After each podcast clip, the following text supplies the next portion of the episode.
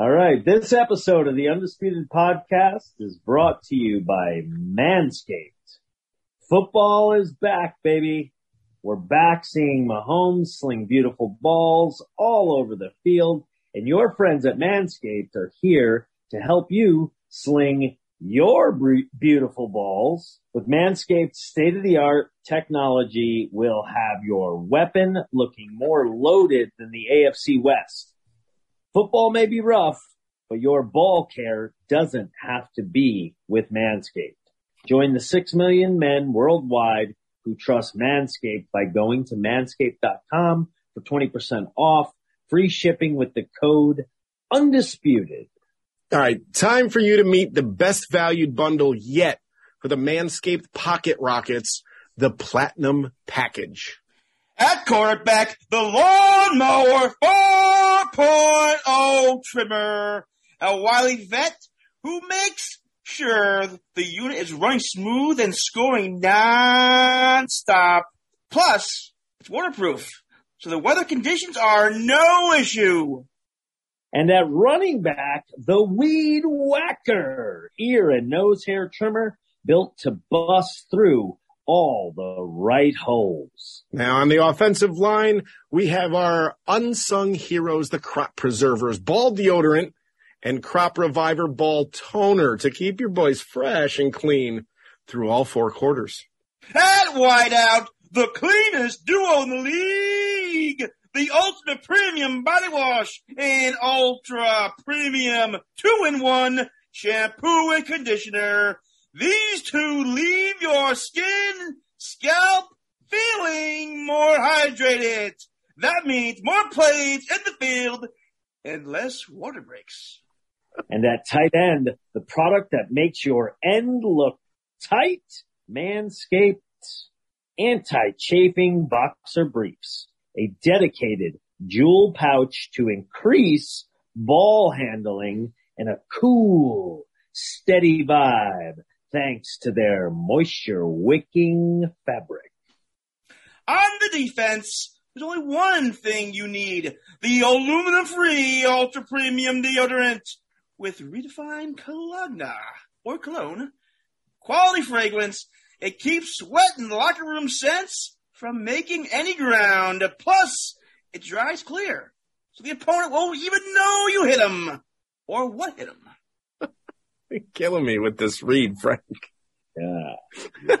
to top it all off, we're throwing in the best coach in the league, the Shed Travel Bag, as a free bonus built to hold the team together. This travel size bag has a fumble resistant zipper. This has got to be a Super Bowl winning roster, but don't take my word for it. Go to manscaped.com and get 20% off and free shipping with the code undisputed. That's 20% off with free shipping at manscaped.com when you use the code undisputed. Manscaped for turning your player into an MVP. Ladies and gentlemen, please welcome the Undisputed Podcast with Bobby Fish. Oh, Whoa, why are you talking like that? My announcer boys. Yeah, that's a little too much, I think. Moving on. Welcome to the Undisputed Podcast. Yeah, it's too late. Hit it. We're going. Tom, Tom, Dennis, Frank. Doctor, Um, doctor. I'm Hi. the linchpin here.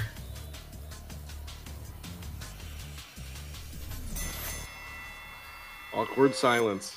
Okay, let's uh, let it rip. The best Papa Ganoush. put on a podcast.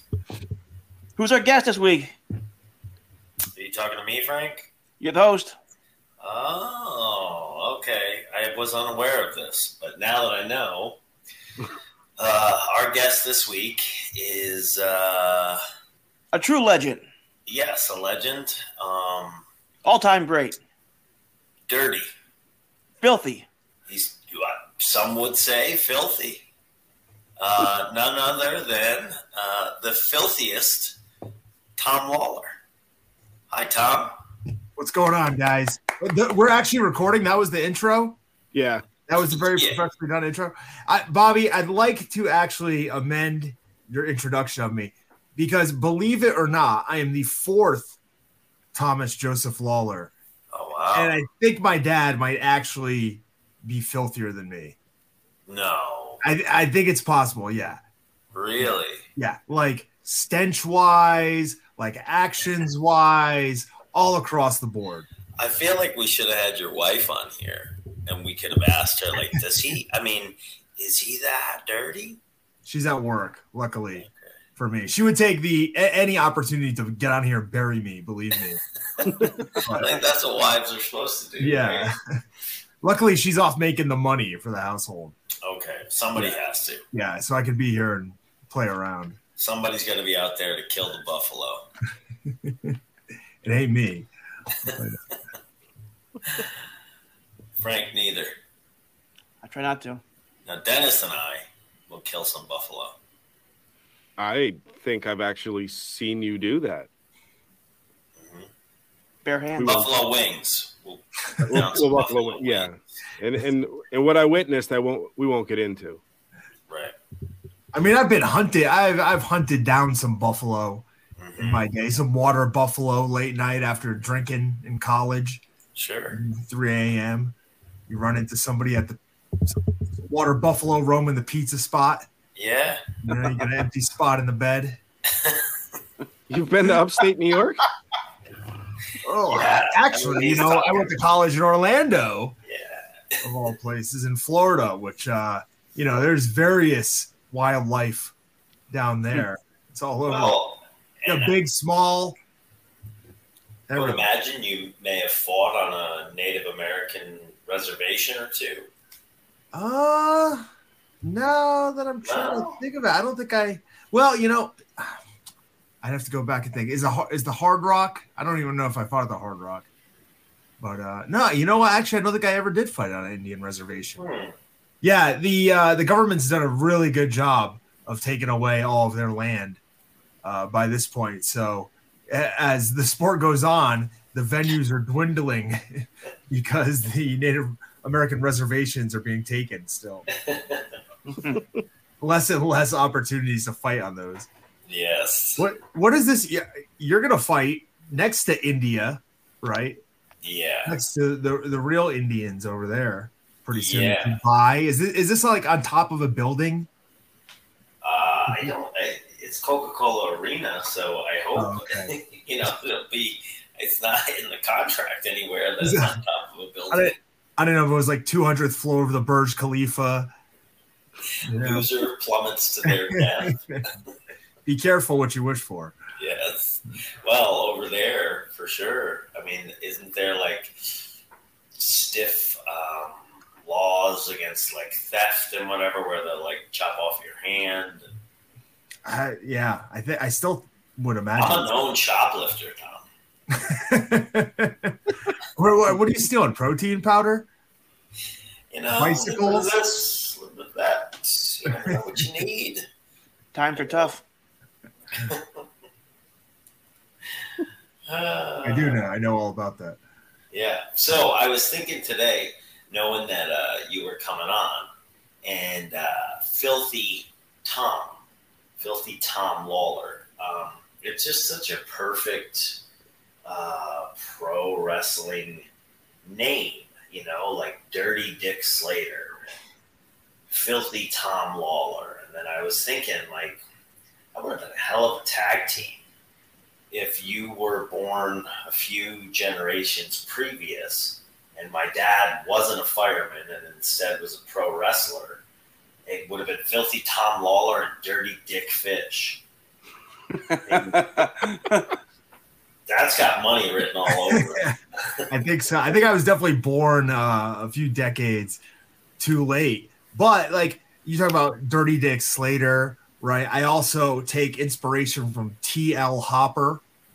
Oh, oh, it's fantastic. Fantastic. My my initials, T.L.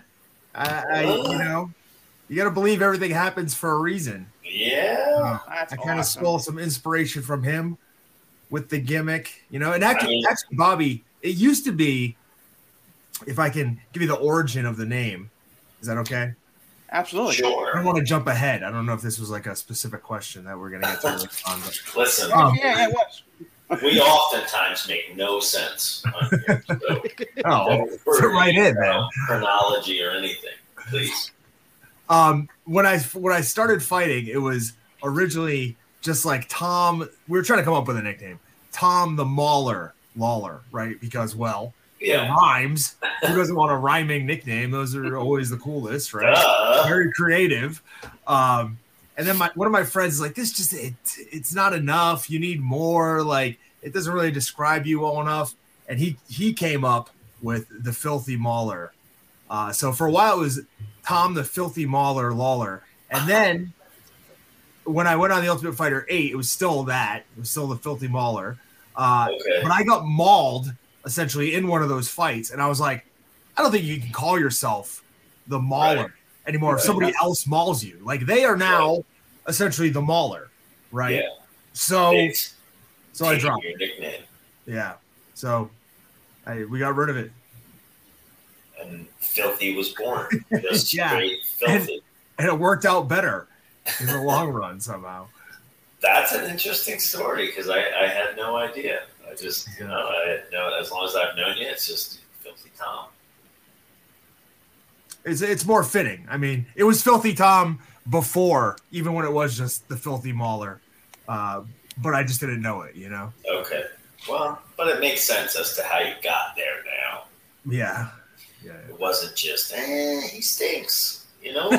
I mean, So that is part of it, I think. we, we figured because he stinks, he's got to be dirty, and, you know, dirty's boring, but filthy.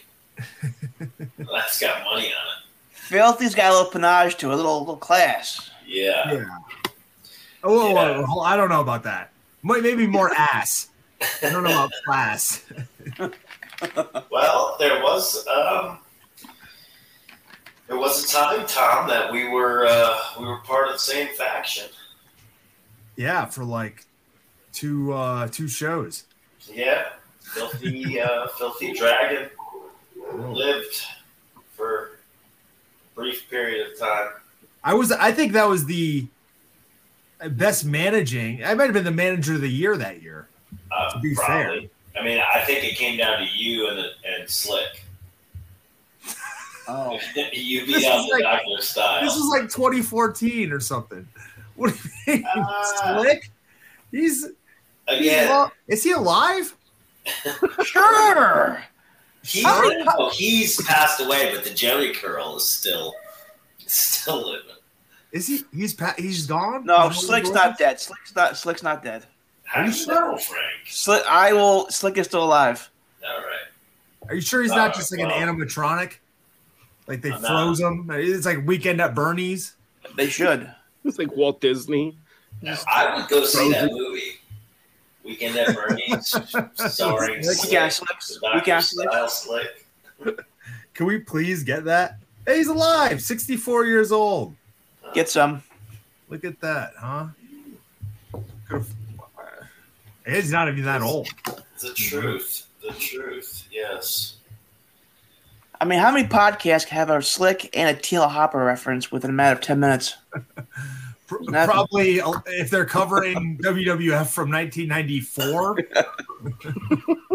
maybe. But We got to ask though, Tom, how did you come up with the Shockmaster deal at the UFC? That's hilarious. I, we watched it again because Bobby brought it up, yeah, and we YouTube. I'm like, man, that is money. Uh, well, one of the things about all of the entrances and weigh-in antics and kind of things I would do for the UFC were that they were all stolen. They were all impressions. they were all impressions of other people, and a lot of times, like you mentioned in the show, there was no rhyme or reason. There was no chronological order. It was like, wait a minute, I've got this fight coming up. What's uh, uh, what kind of mood am I in on this day? And then you just go with it. You know, sometimes there'd be some misses. I'm not going to say that every single one out of the 11 UFC fights I had was a, a knock knock it out of the park grand slam. Uh, there were a couple entrances. There was one. Is that two- fair? it's a yeah, actually. That's one of my exes That's a one man gang. yelling You at me. her in the house. It's outside the window. You know, you could go to jail for There's this. some weird, there's some weird stuff going on over here. Um, now, and now I totally forgot where I was at. but- We were talking about the weigh-ins and uh, Ah, yeah, yeah, yeah. treating all- all that stuff- they were Halloween. yeah, all that stuff was just uh, stolen. So uh, that one was in actually in Montreal, um, which has virtually no tie-in to the Right. Shockmaster whatsoever that I can think of. Uh, I think at, at that point I would just some of my best work was stealing memeable offenses uh, from both pro wrestling and mixed martial arts. So uh, one of the original, actually, it was the original. Uh, what? No, it would be the second one. One of the original ones I did for the UFC was the Just Bleed guy, who is kind of like a cult figure who still lives on in gifs all across the land. You could see him; he's got Just Bleed written on his chest, and he's flexing. And I did that at UFC 100, and people were like, "I don't know who the hell this guy is, but he's clearly out of his mind." I'm a fan, and it was kind of I felt like it was my job to continue that on. Obviously, it, it worked uh, because there's a lot of guys who have fought on the mid card of the UFC uh, who people don't remember uh, for either their fighting ability or making a jackass out of themselves. And luckily, I was able to at least you know master one of those and get some fans because of it. So. Do you think that there were a fair amount of people within the company that just did that that had no idea what you were doing? Because I mean, obviously, like Dana White, I, I- to Yeah. my knowledge, is not a pro wrestling fan. Um, Joe Rogan, I, I don't know that he would know what the reference was to this, you know, um, bedazzled, sparkling stormtrooper helmet and uh, kind of a, a sleeveless cape. And Um, then he falls. we clued him in. I We mean, clued Paul Joe in uh, because he did not know what it was. We clued him in as to what was going to happen. We, we told him what to say because if you actually if you watch the clip, he goes, "This next man is coming out to shock the I world." did, yeah. Right? So yeah. we told him to say that, but he had no clue what was going on. Now Right. I don't know why, but for the first time in UFC history, they had the weigh-ins at this bizarre bar set up. Like every other UFC weigh-in is on a stage, and you see the guys walk up. Well, they decide for this one, they're gonna have people just pop out from behind a curtain. and I'm like, you've got to be kidding me.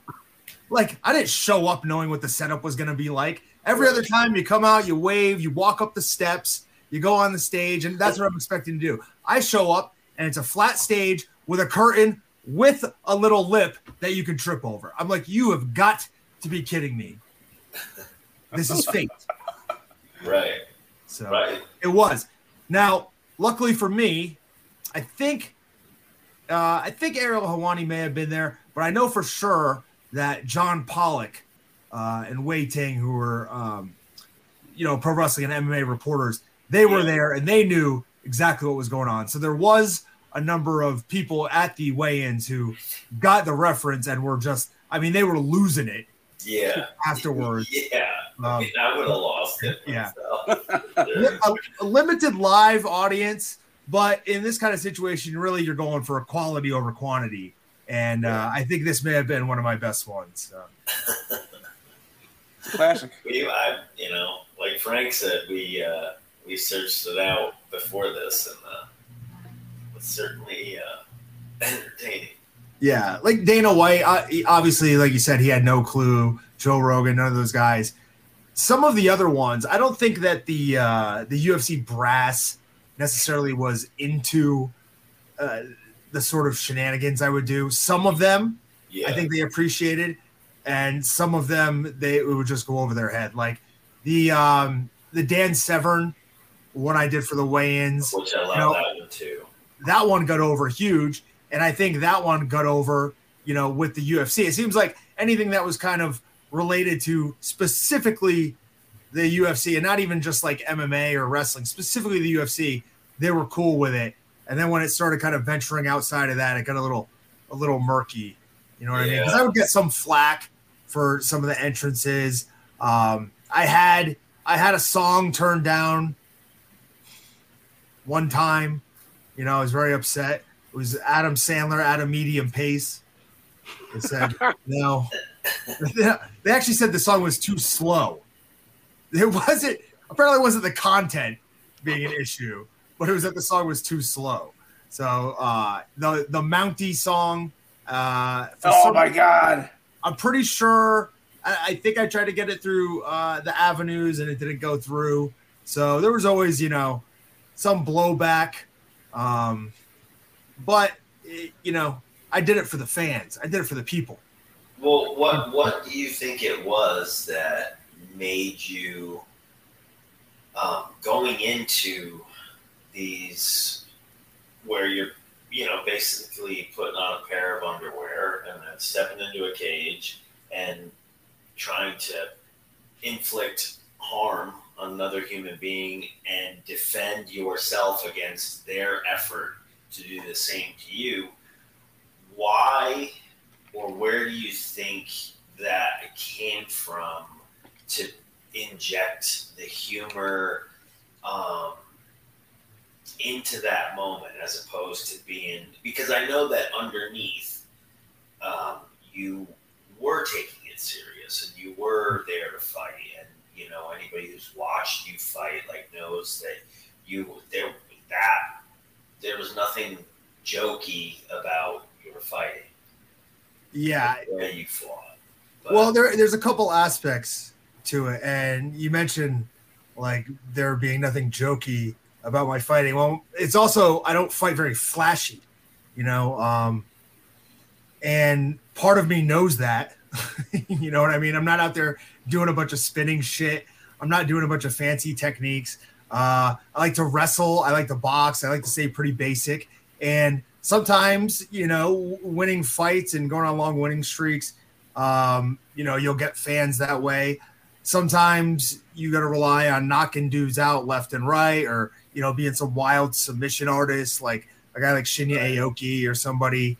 Um, but I, I wasn't able to rely specifically on that in my mind, you know. So I always thought I needed something a little bit extra uh, to stand out. If you look at me, I mean, sure, I'm a very handsome gentleman, uh, especially considering the advanced age I'm at and the damage I've done to myself. Um, but I'm like, I look like every other white dude that wrestled. You know what I mean? Uh, you know, it, it- like I've got a square jawline, a big, thick head, fat Yeah. cauliflower ears. I don't have like this this standout look if you if you see me walking through the airport. You know what I mean?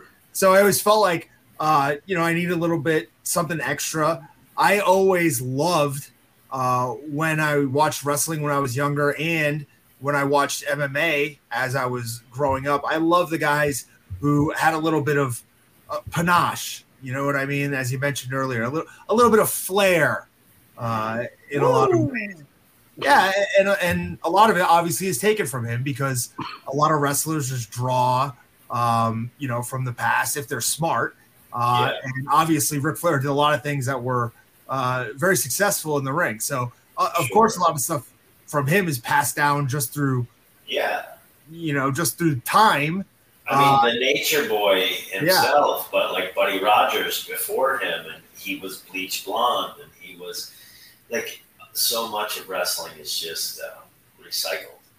Yeah, hundred percent. And I watched, I watched a ton of pro wrestling interviews. Um, you know, I watched a ton of pro wrestling matches. I watched a ton of MMA interviews, documentaries, everything that I could.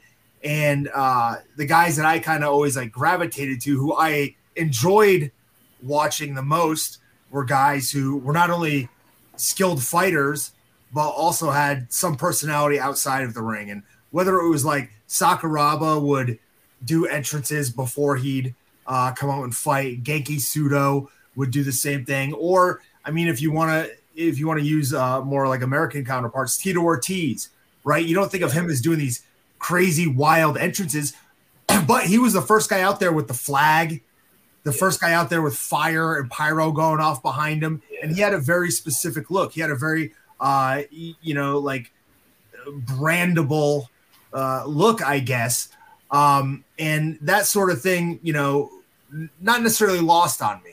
You know what I mean? I always thought that those guys um, obviously were were came off as stars, and by doing the entrances, doing the um, impressions at weigh-ins, I felt like that was just kind of a way to set myself apart.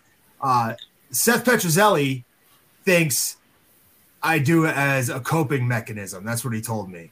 Like that I'm- he told me that he, he thinks I do it because I'm scared on the inside. So that's my way to hide it. And uh, I think he's out of his fucking mind. But but that's smart on your part because I think part of the deal is in UFC is getting yourself over, becoming a personality. Yeah, and a lot of like I said earlier, like there's a lot of guys I didn't have uh, you know, like main event fights. I wasn't, you know, the on the top of the card all the time, but people remember me. If they don't remember me, they at least remember some of the stuff that I did, which is a lot more than you can say for God. I mean, at, at this point, like I'd say 90% of the UFC roster nowadays, but even throughout history, you know, I'd say 50 to 75% of the guys, no one remembers. You know, maybe it's even more. You know, maybe I'm selling myself short in, in that way. But um, without all of the impressions and walkouts and all that stuff, uh, I, I doubt I'd be here talking to you guys right now. Yeah.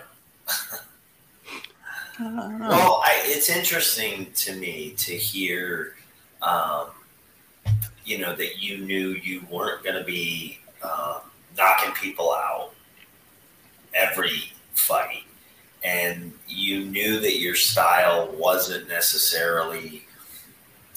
I'm, I don't want to vilify Dana White, but like he's pretty open about like he wants people to, you know, stand in there and and trade. And, and sometimes that's not, not the most technical thing in the world. And more times than not, it's not the most advantageous way to um, use your skills. No, I tried it. It didn't pay off.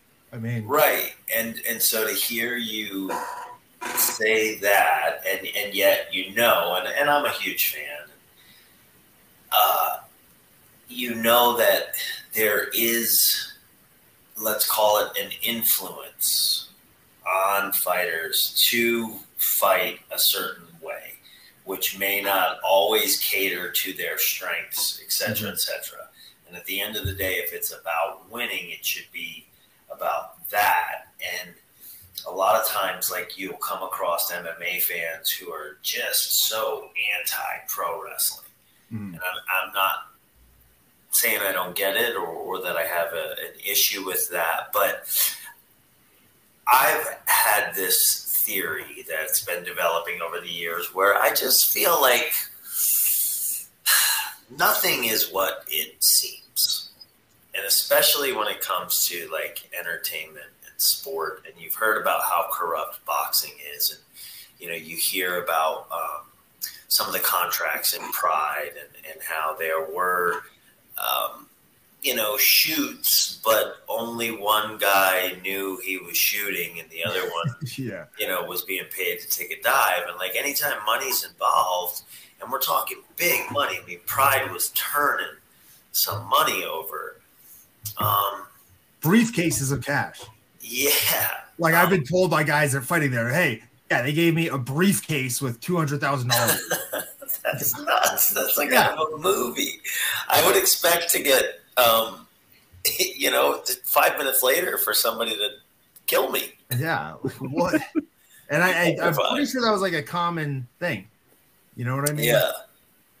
Um, but so th- that being said, I, I do I feel like and, and wrestling fans will get so bent out of shape over certain things. And sometimes it's like, okay, I mean, it's fiction. Like we're all we're we're telling stories. It's it's fiction. Um and it's supposed to just be fun and, and don't take it so so seriously. Um, but the more I've seen kind of the inner workings of, like, let's say, even um, just combat sports in general, but I'll go even beyond that and say, like, uh, everybody knows how corrupt boxing is, but like, I think football, I think, I think every sport on the planet. I don't know if you've seen that documentary on the um, referee with the NBA who uh, was doing like uh, gambling. Yeah, game on the side. fixing. Yeah, blah blah blah. I just think that there's most of the things as they're presented to the public are not quite what they seem. And fans these days are at a point where like they almost want to be lied to. But then they'll argue about it and argue what's real and what isn't. And then they it, it like gloms itself onto pro wrestling and it's like, okay, I mean this isn't even supposed to be real. Let's call it what it is. Um, but people get so so bent out of shape, and, and I just think it's interesting that like you'll have some MMA fans who are like anti pro wrestling, and you know they it, they would never watch something that's a work, but at the same time, and I'm not asking you to give anything up about your time in the UFC or whatever, but uh, from what I see in my brief encounters in combat sports is that you know there's um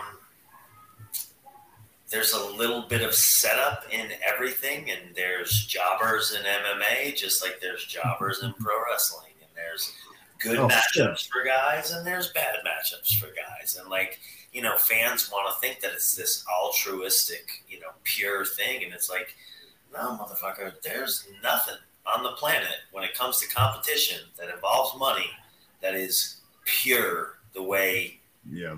you know the, the everyday person would think is pure which is also you know it i don't know Well, I think too. Once you put gambling in anything, you it always throws some shade on the actual competition. And then what's funny because UFC came out and said that they don't want their fighters gambling on the, the events. Does that say it was happening before and they had to put the garbage on it? Hundred percent, hundred percent. there's there's tons of guys out there gambling. There's uh, a number of fighters who have said that they were making more money gambling on the fights than they make from fighting, or you know, like Really? that was their yeah. Like guys are using that as a a source of income, you know. And there's more than like James Krause is the guy that is getting uh, nailed for this, but he's not the only one. There's plenty of guys just from being around gyms that I know of that like make tons of money betting on fights just by, fo- you know, they follow it that closely and being in gyms. Sometimes you know, coach now sometimes you know if a guy's hurt, stuff like that. Yeah, but he's he's not betting on, he's not betting against his guys. You know, right he, But- it wasn't like he was going out there and it- it's kind of like the Pete Rose situation, right? He's just out there betting. And Yeah, I mean, I guess it- it- bullshit. It's insider trading, basically. yeah. The other thing with the UFC too, right, is like the UFC now gets these huge. Obviously, they have pay per view that was always big, but they get these huge uh, TV contracts as well. So when you're talking about like setting up fights or stuff like this, there I could use it. I could point out a million instances, little things like why all of a sudden is Stipe Miocic back into the top 15 pound for pound fighters list? Like he hasn't fought in months. The last fight he had, he got brutally knocked out. But they're talking about him fighting Jon Jones, and all of a sudden his name pops up back in the top 15 pound for pound fighters list. I'm kind of confused as to why that suddenly happened. You it know, makes about as much sense as right? the, ra- the wins and loss rating system that AEW was Yeah. talking about using. Yeah. Yeah. Or like, okay, for, so for the UFC, right? Who would be the best person for them to have on top? Who would be their biggest draw? Like, for the UFC to have on top yeah, yeah, yeah. Like if they could have one person on every single show, who would it be? any weight class. Yeah, just anyone, right? Who's going to bring in the most money for them? McGregor. McGregor, right? McGregor hasn't won a fight in I couldn't even tell you how long now. yeah, isn't it like point. four years? Yeah, but his name will continually pop back up but in the rankings. They always keep him in the news. If you watch now, granted, he's a sponsor, but if you watch these UFC shows, why is his voice is on there all the time? Like yeah.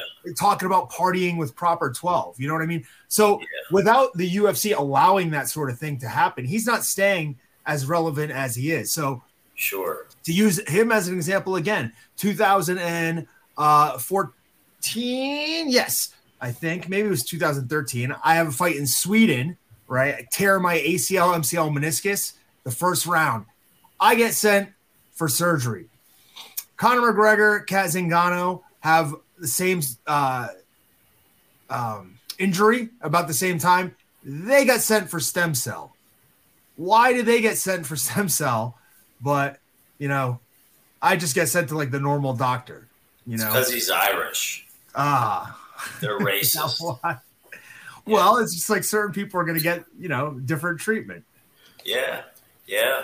Oh, well, I mean, it's interesting to hear that that goes on, you know, there too. And and like I said, I I just think that like fans have this like warped sense of of what is the actual reality. Yeah, And if they knew, they would probably be less vocal about their opinions because some of their opinions, you're like, you're just talking about shit you have no clue and you've never done. And you don't like, you, I mean, it's the definition of talking out your ass. yeah.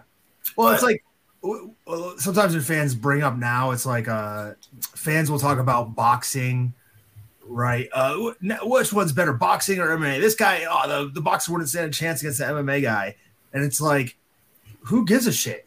They're two completely different sports. Like one guy dedicated his life to one sport to make money in that avenue. Right. It's like it's basically, you know, going like, ah, man, the volleyball player would lose in a fight to the MMA guy. Well, no kidding, right? Like it's all going to depend on the rules. If all of a sudden the volleyball player can use the ball, and you're in an open court, you know what I mean? Maybe he's going to spike you in the face.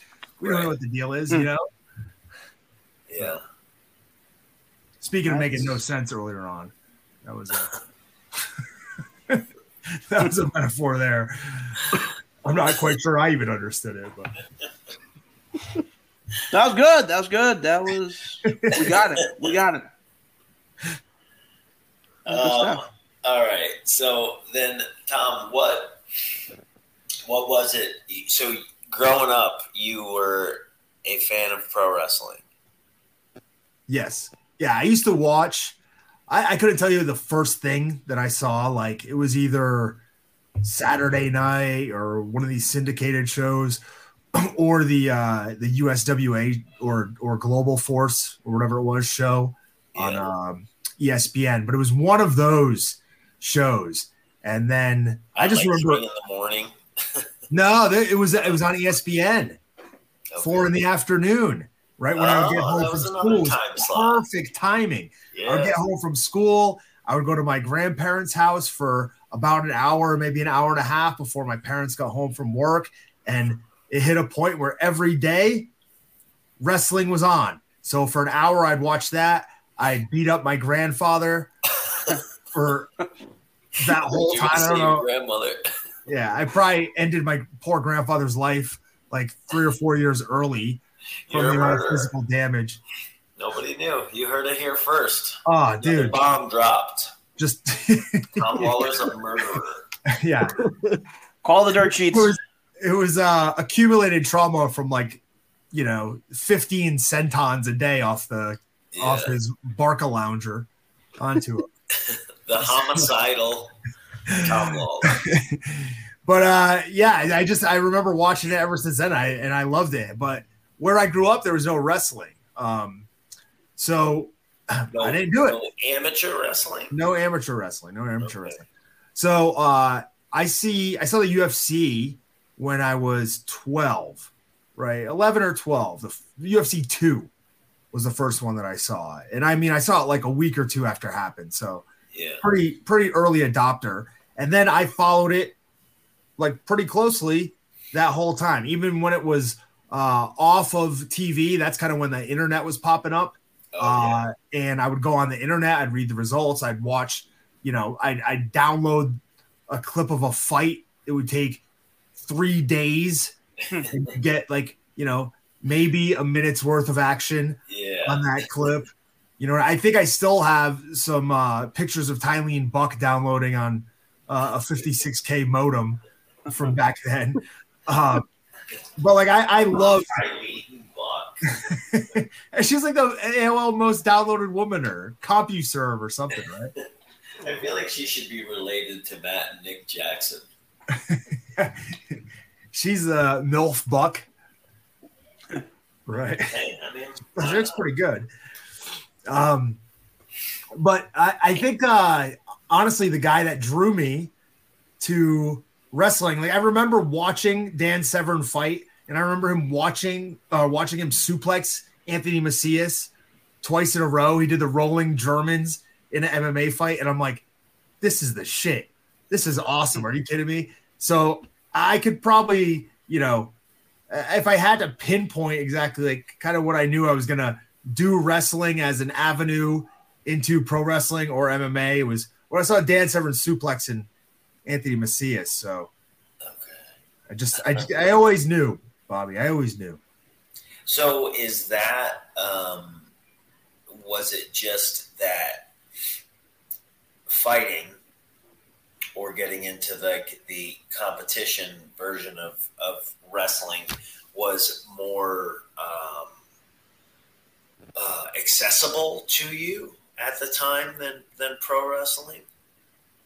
Uh, yeah, why for you ended up going the direction of MMA and, and to start? Um, or no, I you- think at that at that time, uh,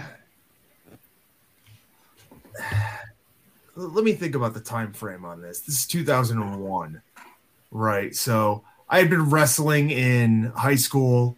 Uh, I was going into college, and I think that's about the time that the UFC started kind of picking up a little bit of steam.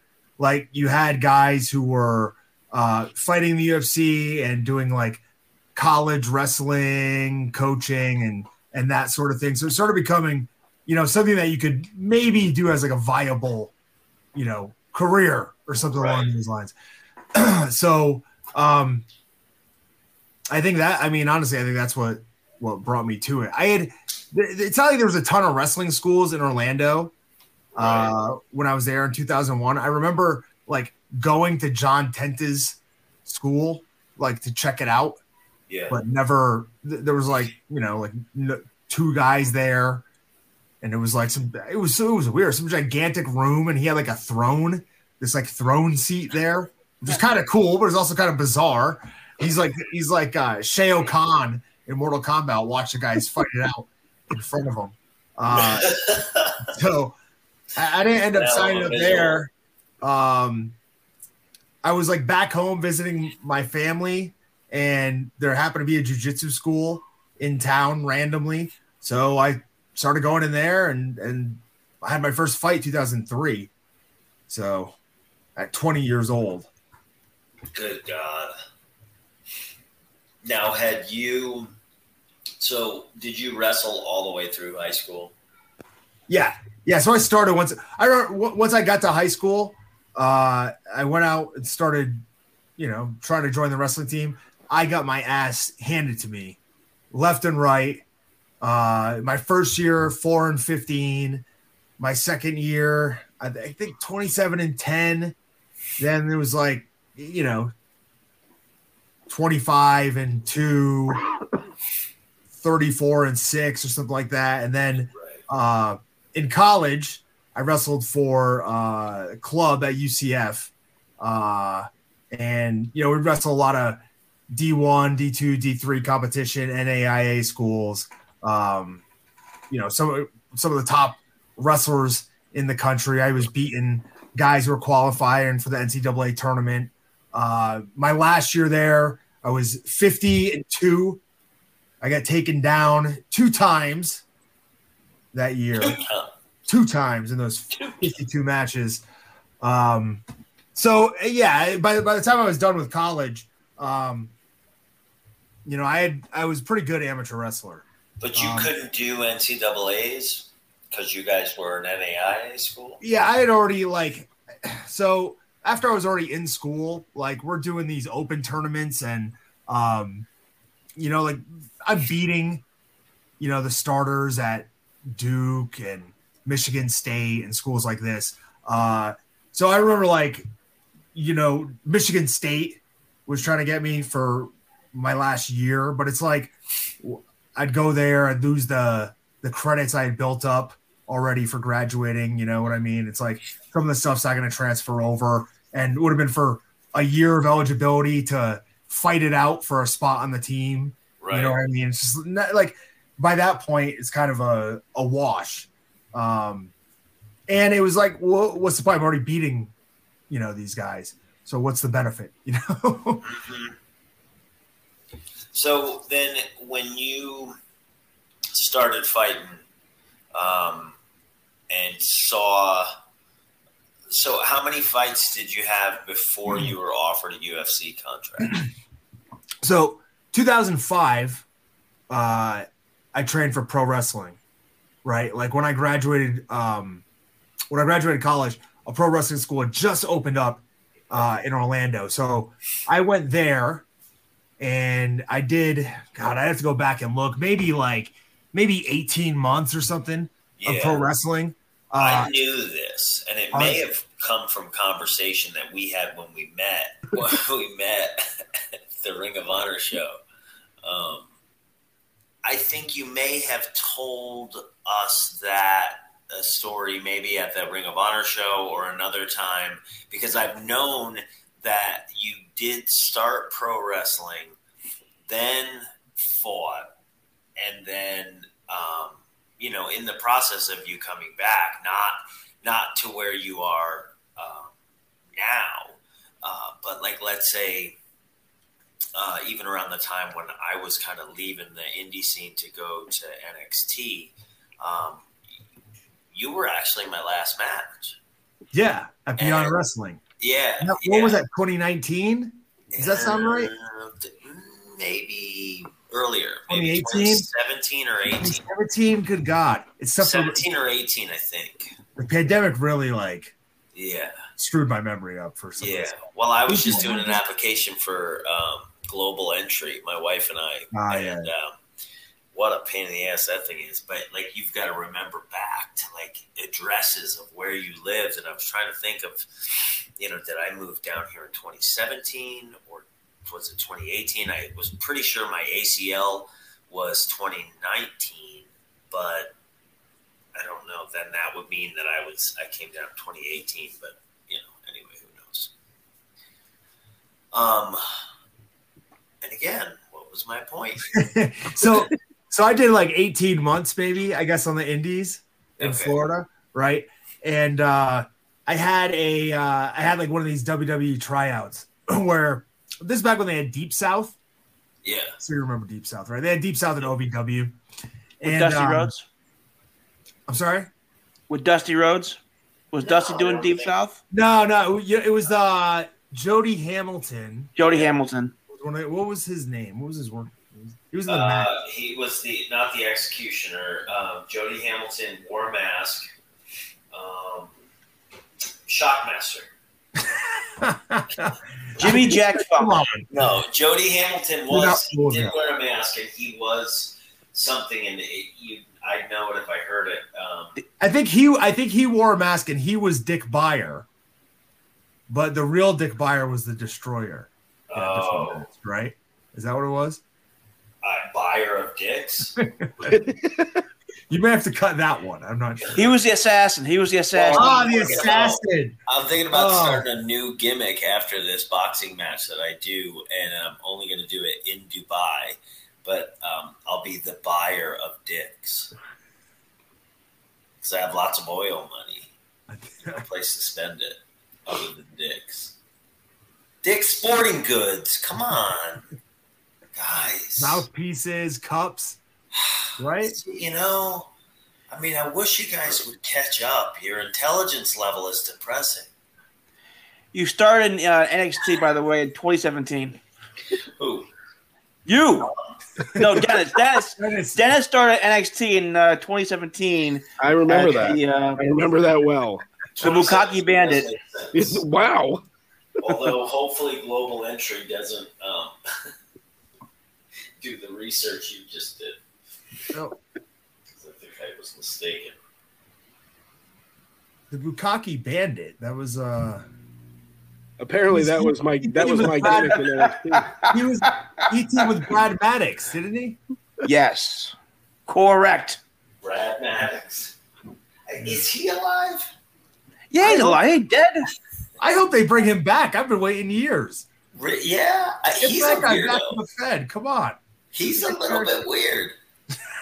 Yeah, well, I met him a couple times, and uh, I don't know, know. but I've seen his work. he's uh, he's a different sort of cat. I'm not sure what to, ma- what to make of him. Yeah. He's, he's still alive. Jump for Your favorite athletes always strive to put themselves in a winning position, and it's about time you did too with my bookie. MyBookie has the biggest online selection of odds and contests to fill your sports betting needs anytime, anywhere. You can bet on NFL, Major League Baseball playoffs, or play for a share of big cash prizes in the weekly blackjack tournaments. If you've been waiting for the right time to get in on the action, that time would be now. Make your winning move today. Hmm Sign up at MyBookie. Use the promo code Undisputed and claim your deposit match of any amount up to a thousand bucks. Again, that's promo code undisputed to claim your bonus, experience sports in a whole new light, and make this season a winning one. Bet anything, anytime, anywhere with my bookie. Okay. So, That's So, a, hey, that's did you know while you were fighting that you wanted to eventually come back to pro wrestling? Because right now, like you're working a very busy schedule, Yeah. um, obviously successful at what you're doing. Um, so uh, yeah, my, my did you did you know all along that you thought you wanted to do that, or did that kind of No, well, it's after? like I- I knew all along, but there really wasn't. It wasn't happening. You know what I mean? There was a time period in like 2005, 2006, right?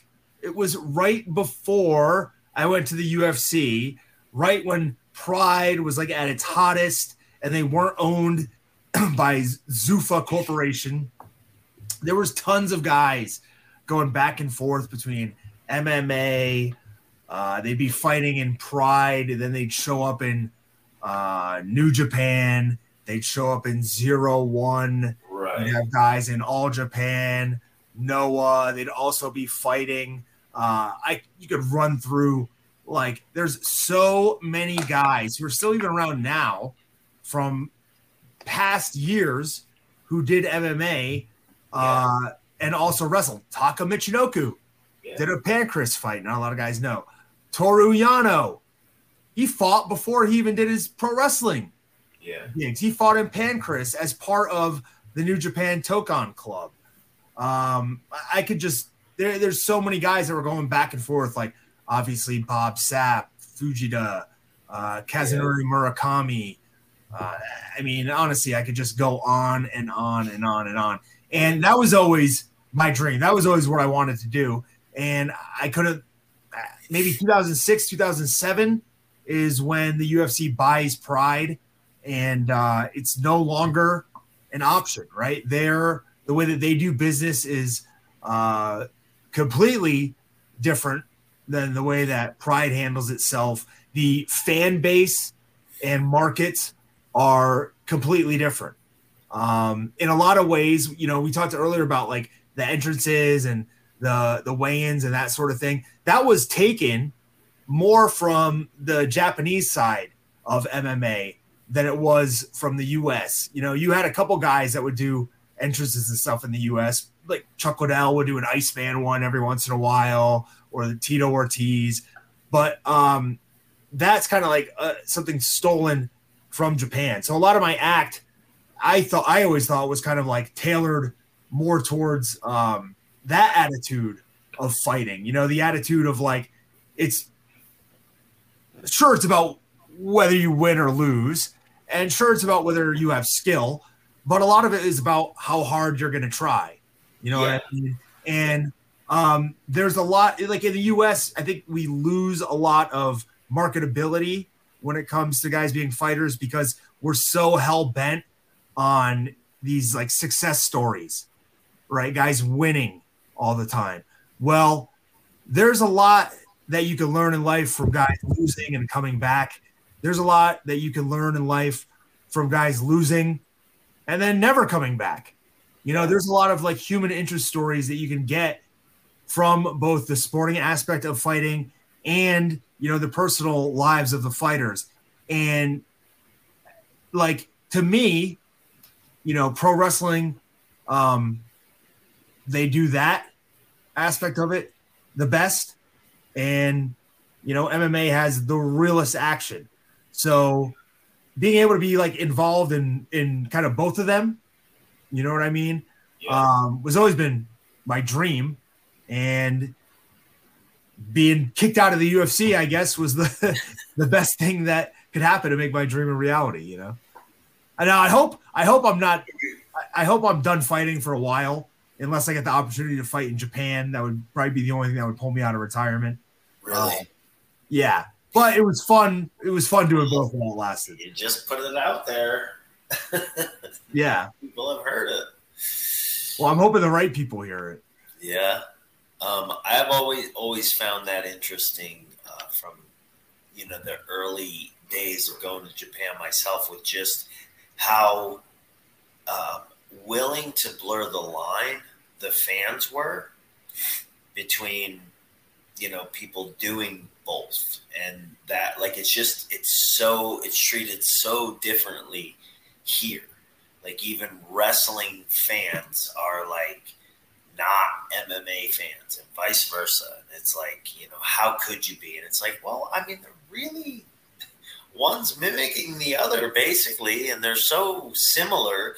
And then a little infusion of pro wrestling, like I- we talked, you talked earlier about Conor McGregor, and his whole spiel is nothing more than a gimmick. So, Yeah. like a little bit of pro wrestling interjected into it, um, it makes MMA, the competition of it, just it it makes it more palatable for the person who at times maybe doesn't know exactly what they're watching from a technical standpoint. You know, and they can they can still invest in it and be entertained by it outside of it just being a complete, you know, slugfest or or bloodbath where like you know skill kind of goes out the window and two guys are just winging punches. Yeah, and I think I think wrestling, like obviously, like you said, it's a work, right?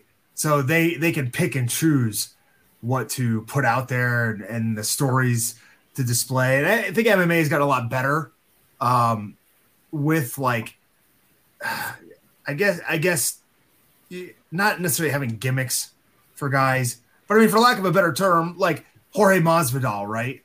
Like Yeah. he's never going to be the champion, but they Right. created this BMF title Yep. that he can have and this aura around him. You know what I mean? Yeah. So there, there's certain things that you could do that the UFC and other MMA companies have done. Yeah. Um, obviously, to borrow straight up, just steal from pro wrestling. The UFC is basically, uh, you know, a copy of the WWE's business model. Right. You know, just tailored to shoot fights. right. Mhm. And please tell me how Conor McGregor, which you've already mentioned, or Nate and Nick Diaz, um, or Masvidal, and like really the people that you're talking about at the top of top end, you know, of the company. Um, tell me how they're anything other than a gimmick. Yeah, yeah. I mean, like I'm the not saying it doesn't come from any reality, but it's so turned up that it's like, okay, nobody's that big of an asshole, but it's just way more interesting when McGregor is running down so and so's wife, you Yeah. know, and and it sells pay per views. like you can't convince me that the UFC didn't know that he was there ready to throw that dolly through the bus. Yeah. Right? Like there's obviously there's cameras everywhere backstage, but there's cameras there rolling like there's Yeah. cameras inside the bus. How did he, he and all these other guys get backstage there anyways? You know what I mean? They flew over from Ireland. Right.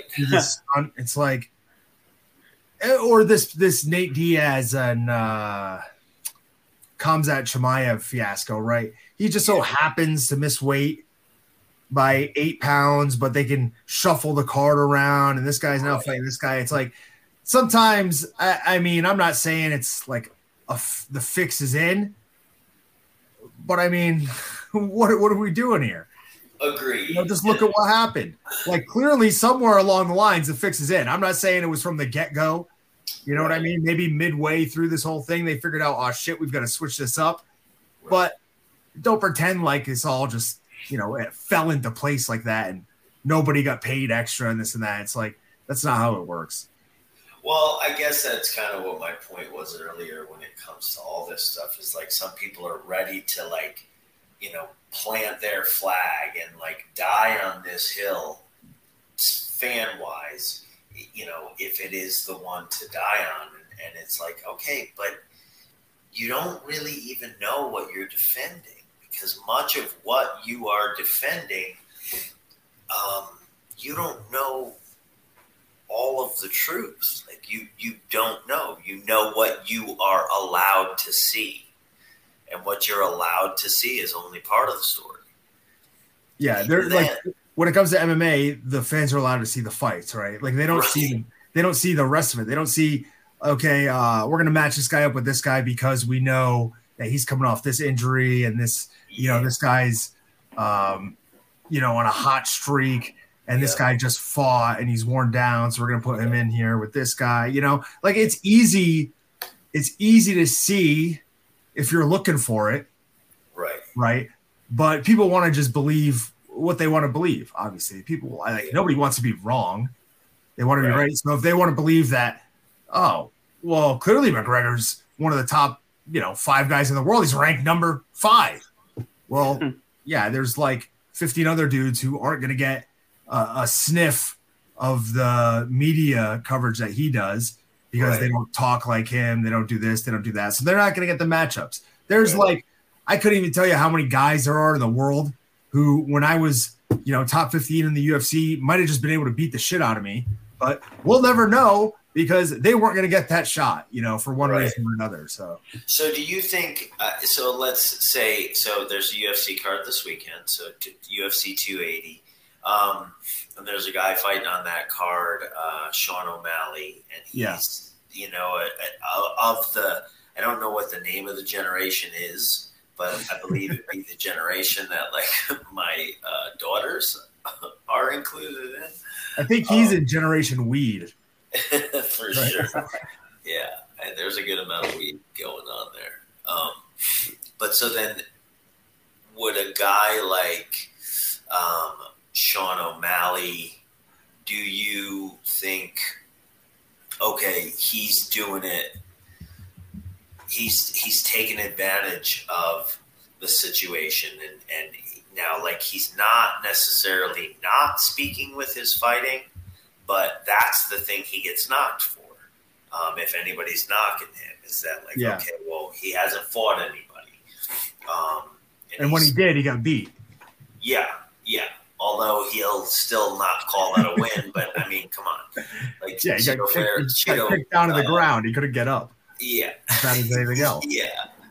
So, um, I guess my my question is that what when you watch that, do you think that's a guy who's kind of figuring it out because he is making way more money than his rank would garner him? Yeah. I think, I, yeah, I, I do think actually, you know what? Like, I'm not uh like a big card carry, carrying member of the Sean O'Malley fan club. Um, Sure. I wouldn't, I wouldn't call myself like even necessarily a fan of his fighting style or his character. Uh, but he's very intelligent as far as having figured out a gimmick, having figured out a character, having figured out a way to, uh, you know, put his, you know, characteristics out to the forefront uh, and kind of push those ahead of his fighting because it's paid off. You know, there's a, a large number of fans who, uh, it's not my cup of tea, right? It's like you said, it's a different generation, right? Like I can't really identify uh, with the pop culture leanings of of his style, but I understand that there's plenty of people who do, and that they are Sean O'Malley fans. Right. I- so I, do thi- I think he's got it figured out, and like he's probably, I mean, I, I'm sure he's probably done interviews and said this, but he's probably making more money from sponsorships and outside of the cage stuff uh, than he is from his contract. Maybe He's that's alluded. hard to do nowadays. Yeah, he's alluded to stuff like that, and I, I certainly know that like some people within pro wrestling, um, I know people I'm very close to who have you know their Twitch pages. They're successful. Let's just Mhm. put it that way. I think when it comes to like MMA, too, right? You got to kind of look at it in the realm of like if MMA was just say it's pro wrestling, right? You're not going to have 10 guys with the same gimmick in one organization. You know what I mean? So, like, I don't think that there's room for another Sean O'Malley. no, You know what I mean? Like, sure, there's an there's another room for guys with big mouths, right? But not the colorful hair, not the you know incessant weed smoking, that sort of thing. Even the Diaz brothers, right? They're a different kind of character. They hell, they don't talk at all. right, You know what I mean? Like that's their gimmick. They might be, you know, potheads, but they they barely talk at all. When they do, it's all just expletives, yeah. right? Um, So, So, the only like- real commonality between them and O'Malley is the weed. The weed, right? Then you got like cowboy, right? You don't have 10, 15 cowboy guys Right, out there, right? You got cowboy, cowboy. Yeah. right? You know, so it's kind of like uh, if you're like a young MMA fighter and you're coming up, you've kind of got to look at the lay of the land, right? And figure out like what's my avenue that I can go to here because there's not sponsorships and that sort of thing like it was before where companies were willing to just give money out and like spread the wealth.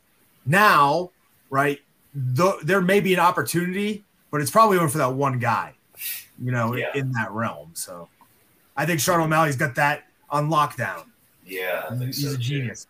Whoever somebody needs to get now that Paige VanZant's kind of out of the way, they need to get the the foot picture deal on lock if they really Foot want to make some money. Yeah, the foot fetish. Yeah. I don't. Heyo. it is what it is. So, Tom, when um, you started to go back uh, down the pro wrestling path, was because you said that uh, you had seen the ability of some guys that were fighting and the blurry line that existed in Japan of work, shoot, blah blah blah. Um, did you know right away, like, okay, well, Japan's kind of where I wanna, I wanna go. Uh, like that had been my idea when I was younger, you know. Anyways, like when I had wrestled earlier on, like Uh-huh. 2005, 2006, around then. Like that's where that's where kind of what I wanted to do. Anyways, was like my. I always thought I would just end up in Japan, Right. you know, But fighting. So was that a conscious thought though? This time as an adult, when you were, um, you know, you were going to be done fighting, and, and I mean, yeah, obviously, um, and that's actually that's probably a point where New Japan was at like a really hot time, right? They were having the super shows with Ring of Honor all the time, yeah, um, and really, uh, really on the come up, right?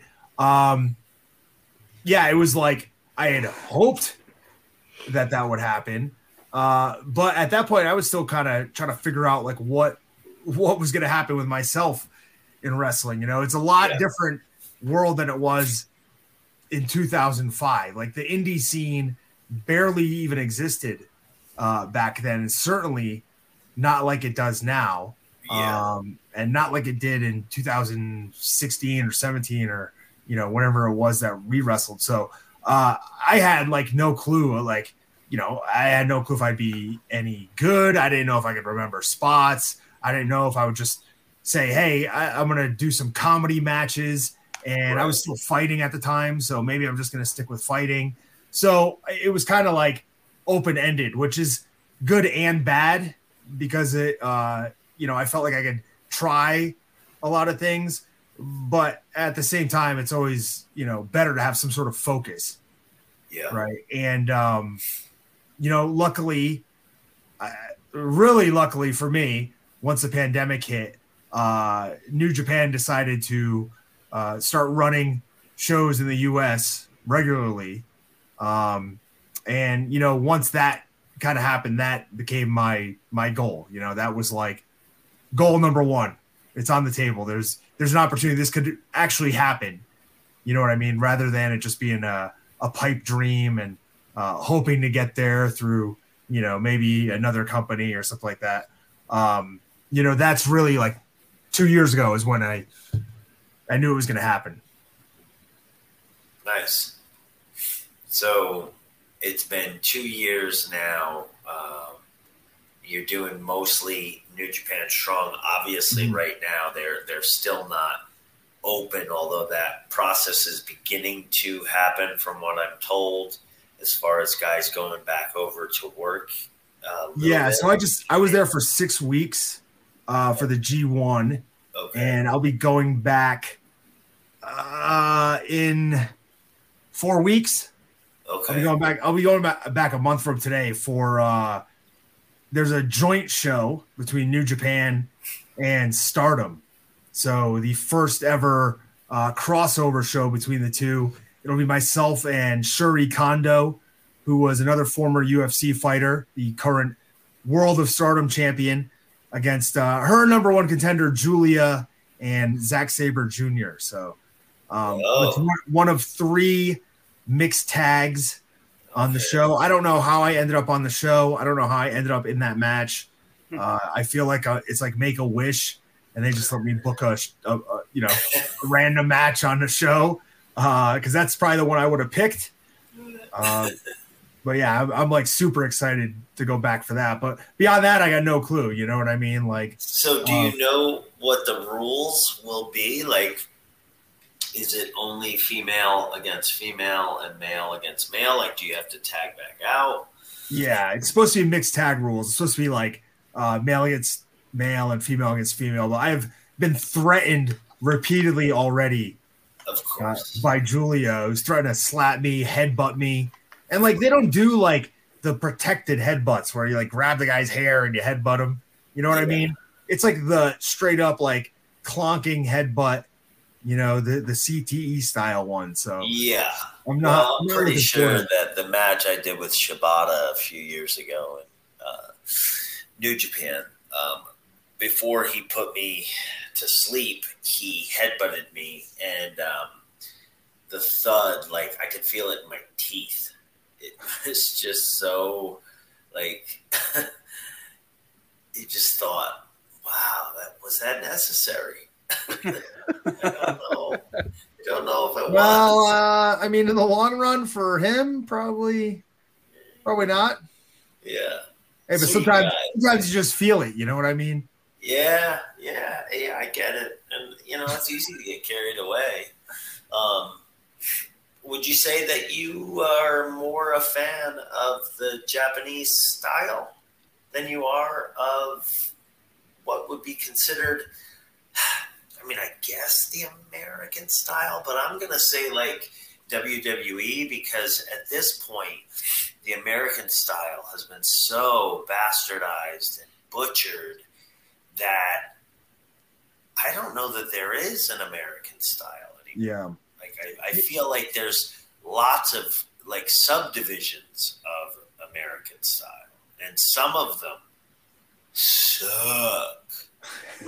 You know what? There's actually very little of is like American 80s or early 90s style wrestling, where you have a little bit of back and forth, you have some hip tosses, some arm drags, especially Yeah. on indie shows. You very rarely get that. I think because guys uh, skip the fundamentals Yes. a lot, um, and they want to jump to right to big shit. moves. Yeah. Yeah. So you rarely ever get guys doing like tackle, drop down, hip toss, really solid fundamentals. And th- that's one of the things that I notice the most. Um, I think on like indie shows sometimes is every once in a while there'll be like a young lion from New Japan or Yeah. or like um, a Yeah. younger guy that comes over from there who you watch and they don't do 90% of the crazy shit, but their fundamentals and their wrestling is so solid and so much better Yeah. than most of the people on the shows that it blows my mind. And they do like a closer style to what like a 80s or early 90s WWE uh-huh. or, or American style match would be with, you know, you'll have some back and forth, some hip tosses, some submissions, some Boston crabs, and they're fighting, you know. Um, now you get a lot, especially on the uh, American Indies, a lot of uh, parroting of the Noah style or the late 90s All Japan style. People will go like, oh, these guys are having a strong style fight. And it's like, no, no, no, no. Strong style is all it is is mixed martial arts techniques Yeah. applied to uh, professional wrestling. Yeah. You know what I mean? What these guys are doing a lot of times is just, I mean, I get it. Like you're getting a reaction from the crowd. That's what you're there to do. Uh-huh. Um, but it's like a bastardization, like you mentioned, of of a different style. And um, I love honestly, like Mike, if I could pick a few different styles, like I love late '90s WWF hardcore matches. right? Like I'm not big on death matches. I think they're like for the most part just like abhorrent. Yeah. Right? I. I love or or like a you know uh, like an ECW style hardcore match where it's not just buckets of blood. There's you know some objects in there like like you would do like if you were in a street fight with you know 15 of your buddies fighting 15 other dudes and you find some cool shit during the fight. Maybe you do a move to somebody like through a bucket or a table. That's what I like. That's what I enjoy seeing uh, when it comes to hardcore style matches. I love, uh, you know, like you mentioned, strong style, like MMA style matches, and comedy wrestling. Those are my favorite. Like just ridiculous. My Yeah. favorite team, I think of all time, is the Florida Brothers, who were a Dragon Gate team, who were just straight comedy, ridiculous spots, Yeah. like fake hands. Uh, just I mean, just crazy stuff throughout the matches. But like, I like it all. You know I what get I mean? that. I totally get that, and I and I think that there is, I think the humor that's been injected into wrestling these days, and something that would have never been the case before. But I think there's a good, there's definitely a place for it, and um, the uniqueness of some of the gimmicks. Um, I just one that comes to mind is uh, uh, Danhausen, Mhm. like you know the it's it's a parody of a parody. And that's what makes it entertaining and funny. And it's it's tongue-in-cheek and it's clever. Um, but then i think you get a good amount of guys on the us indie scene that are going out and they're literally they're a parody ju- just a parody of a pro wrestler or just a parody of a um, mixed martial artist or they're just a parody of something. And i think it comes down to the fact that like for the most part because the variables are controlled and it's not competition actually um, we can paint the canvas with anything we want to paint it with and guys just decide like okay well i think that is cool. I'm going to start doing that. And i don't feel like there's too much wrong with that but this is a visual business, let's face it. So pick something that either A, you do well naturally, or B, go out and get good at it before you start putting it on TV, asshole. Because Yeah. honestly, what you're doing is insulting people's intelligence. If if you are working with somebody who does that style better than you do, but yet now they are saddled with putting over some of your stuff that doesn't look right. Um, that's a shitty thing to do to a coworker. Um, if you you probably don't do it, Bobby, but if people go and look at like gifs on Twitter, Twitter Twitter's great and it's the worst yeah, simultaneously, right? But if you go look at like the gifs from uh wrestling, like you will see people post just terrible, terrible moves on their own part. putting them over. You know what I mean? Or just spots that look like absolute garbage Make compared no to somebody who's doing it properly. Uh, I Make can't no tell you how many shitty spin kicks Yep. I've seen on Twitter throughout Oh, the past few years, right? And there's guys who throw good spin kicks. Yeah. You know what I mean? You're one of them. Well, I mean, I'm just Black, you know what I I mean- mean?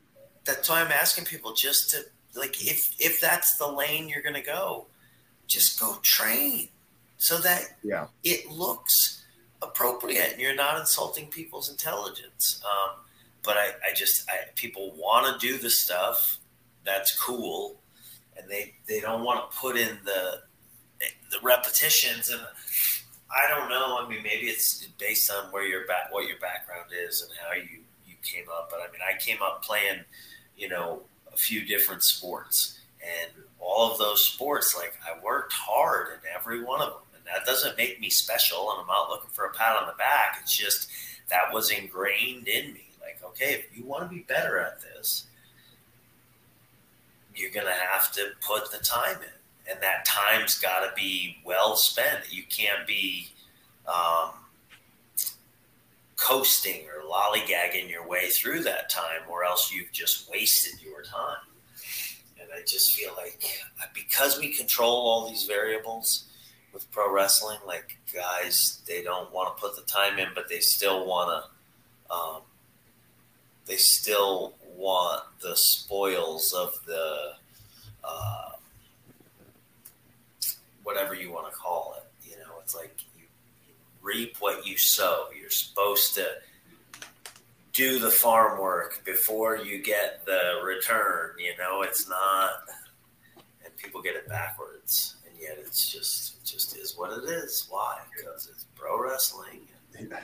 I, think it's uh, like it comes down like especially with MMA, right? Pro wrestling as well in different ways, but it comes down to the fact that you're going to get out of something what you put into it, Yeah, right? So, like in my mind, there's a lot more that I want from professional wrestling throughout the rest of my life. Hopefully, it's another you know 20 or 30 years that I'm I'm wrestling or something, you know. Um, but like I realize like there's a lot more work that I need to do if Yeah. that's going to be the case. You know what I mean? And that's coming from somebody who people may look at and go like, "Ah, this guy was just in Japan. He was in the G1. You know, like he's at a, a good point in his career. Like there's so much more that I want to accomplish and that I want to do. That like I need to get my ass in gear. You know what I mean? I need to I need to get working harder. Like I feel like I've been coasting a little bit lately, and you know I, I can't let that happen. There's too many good guys out there. There's too many good wrestlers. There's too many uh, guys who are doing the right thing. There's just as many guys who aren't, but there are guys out there who are training, who are busting their ass, who are getting better. And you know, even at, at the stage of my career, I can't let them pass me up.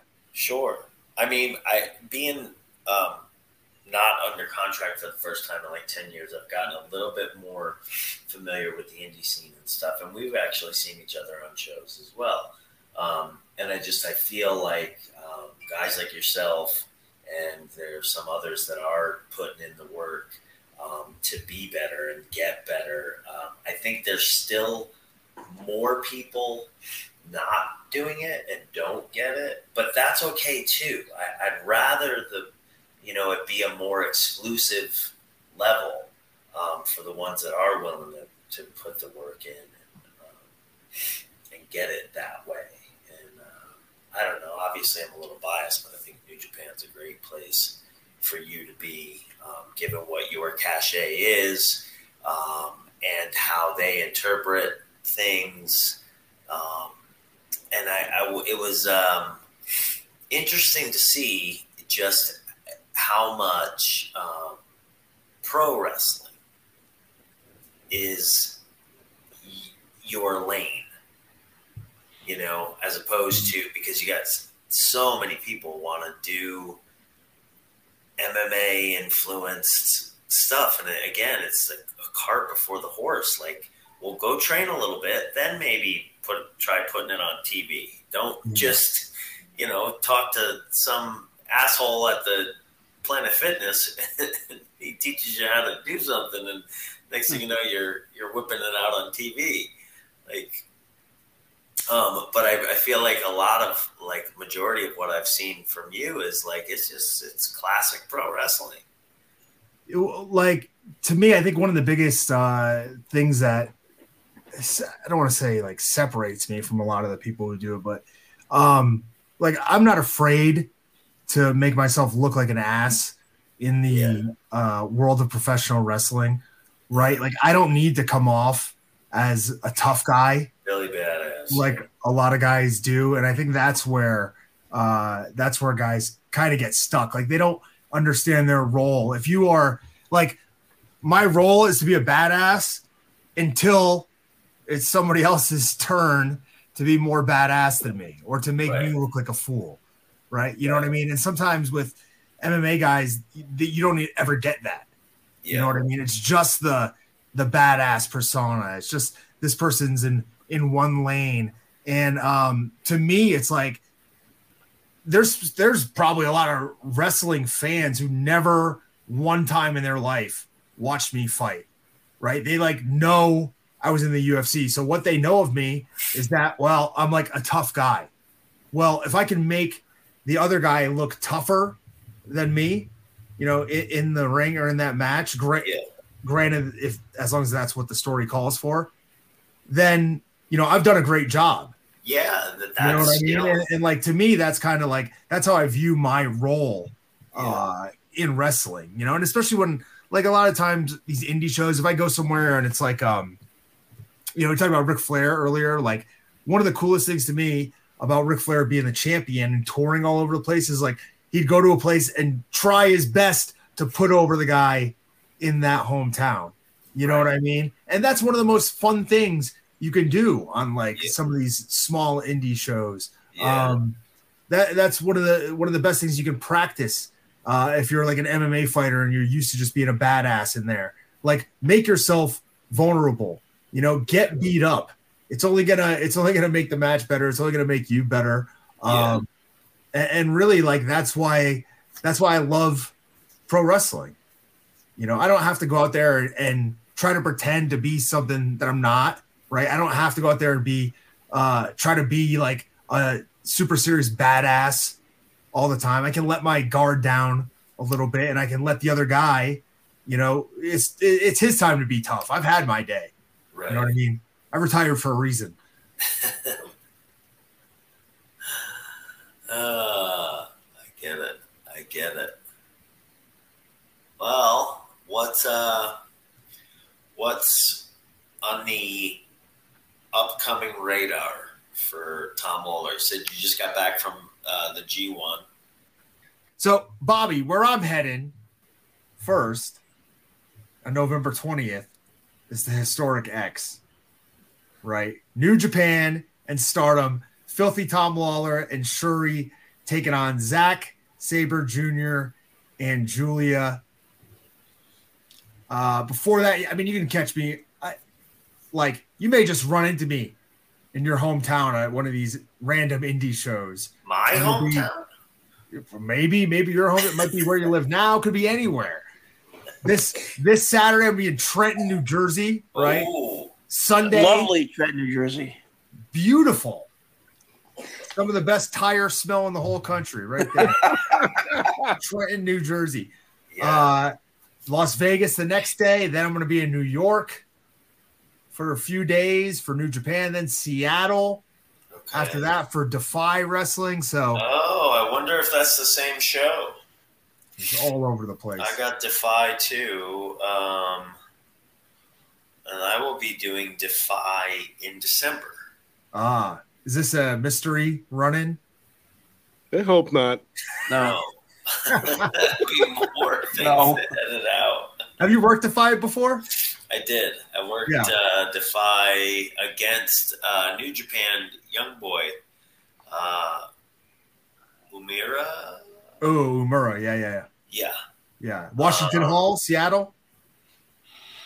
What's that? Was it in Seattle? Yeah. Yeah, Yeah. love that place. Yeah. Yeah. It's a cool building. Yeah, the old historic theater. Yeah, it's a cool building. I do notice something though now that I've been back doing some indies and stuff is they uh, lower the house lighting some of these places because it does look cool on video. However, not the best thing for pro wrestling. And uh, maybe it's me, but like my depth perception isn't good to begin with. So when you turn the lights down, like it's um, you know a concert of some kind, Uh, you can't see like, and then you have dark ropes. You I like. see It makes it more real. So when I miss, I have an excuse. When I really pepper the guy, right? I can blame it on that. Oh, sorry. It was that little sip. The, the house lighting was low. Yeah. Whoops. Whoops. Well, so it seems like you got a pretty good thing going on with New Japan. Uh, they, I know, um, you know, because I know people, Tom. I know they're, uh, I know they're happy to have you and happy with uh, how you perform, et cetera, et cetera. So you're in a good spot, man. As far as Maybe, maybe, maybe we can get you back in there one day. Eh, you never know. You never know. I mean, I'm I'm not under contract at the moment. I uh, I do have the um, thing in Dubai is a two fight deal, so I will fight again somewhere down the road. But outside of that, everything else is like fill in the blanks. It's you know true independent contractor, just out there doing the thing. Like I'll. Uh, I'll I'll do signings. I'll do you know dunk tanks. I'll do Good fair. the fair. Um, Clean my bathroom. uh, no, No. no. I mean, I'm not a I'm not a janitor, Frank. I, not that there's anything wrong with being a No, nothing. I'm just saying I won't clean your bathroom that well. It's one of the things that I get in trouble for here at home is my wife would like me to just, you know, do some stuff. And a lot of times I'll do the stuff, but I do the stuff wrong. You did clean the garage a few weeks ago, though. You nailed it Yeah, too. I painted the garage too. Oh, whoa, whoa! But that next was- level. Yeah, yeah. You know, I mean, uh, yes, I've done. You're a man's man. Well, I've hung. You're- Some you're like- you're like fans, I've hung hung some lights. I've You're a modern day Steven Regal. Well hung. a man's man. Yeah, Yeah, Steve Regal, man's man. there you go. Yeah, Give it. man. Okay. Yeah. All right. So, um, Tom, thank you for sharing your time with us. That was pretty Tom's much. got- It's pretty much my Tom's whole, got to be honest.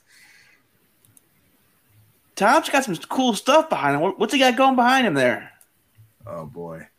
Is that a Kurt Angle milk truck? Is that what I Yeah, Yeah, Oh, yeah, that's the outta. Milkomania. Well, I can grab that one pretty easily.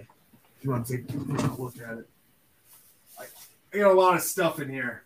Oh, shameless plug with the back of that shirt. Look at that, twenty dollars. Oh yeah. Well, I'm, I'm gonna show you the uh, competition right here. Yes, I see that. Well, you know, I've noticed in the last few years quite a few um, wrestling entities have um, commercialized the word era. Hmm. I think New Era. Wonder why. New Era's been around for like seventy years. I'm just saying. Yeah, I got so I got some other cool stuff back there, Frank. What else do you see? I see that McGregor Diaz poster's pretty cool. Yeah, I fought on that show. That's signed by all. It's probably the most expensive item in here, is my guess. That's pretty cool. Yeah, I, that I got a cane. Oh, hold on. Signed Kane. Oh, Wow. is that the man cave, Tom? Uh, it's my office slash man cave. Yeah, Okay. these I've got about fifty something figures right there. Uh, most of them are Japanese figures. A lot of Pride Pancrase. I've got a Pride belt that was like eight hundred dollars replica belt over here. Holy. Uh, yeah. Got some cool Good for you. Outstanding. Yeah. This little collection of some stuff. Got some tangas. Tangas? Yeah. You just went Boston accent on us. Tangas? What's a tanga? Uh, I don't want to talk about that. Okay. All right. Well, I think that's uh, that's a good place to finish it up. That's a good choice of words. We've quieted Tom Lawlor.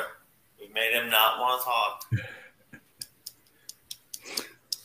Gentlemen, anything? I'm Frank. good. Yeah, no, We I'm. can-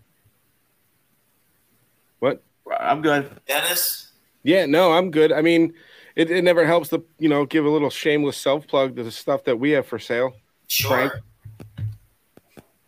Just queued you up, Frank. Here we go. It's good, it Frank. We're still we're still not using the video because Bobby's No. naked in this one. But I'm um, not naked. I just took my sweater off because it's hot. And have a- even if I were, There it is. like, it wouldn't make a difference. Like, I, I you see my shoulders. right, that is that is true. But for those of you on the oh. on the audio side of everything, Frank No, is wearing the actually- undisputed T-shirt, the undisputed Nipple. podcast T-shirt. That's it. What are you doing? Can't show a nipple on that. Bobby's got shoulders like my four year old son does. All right. On that note, I think they Yeah, we- look good. Oh, thank you.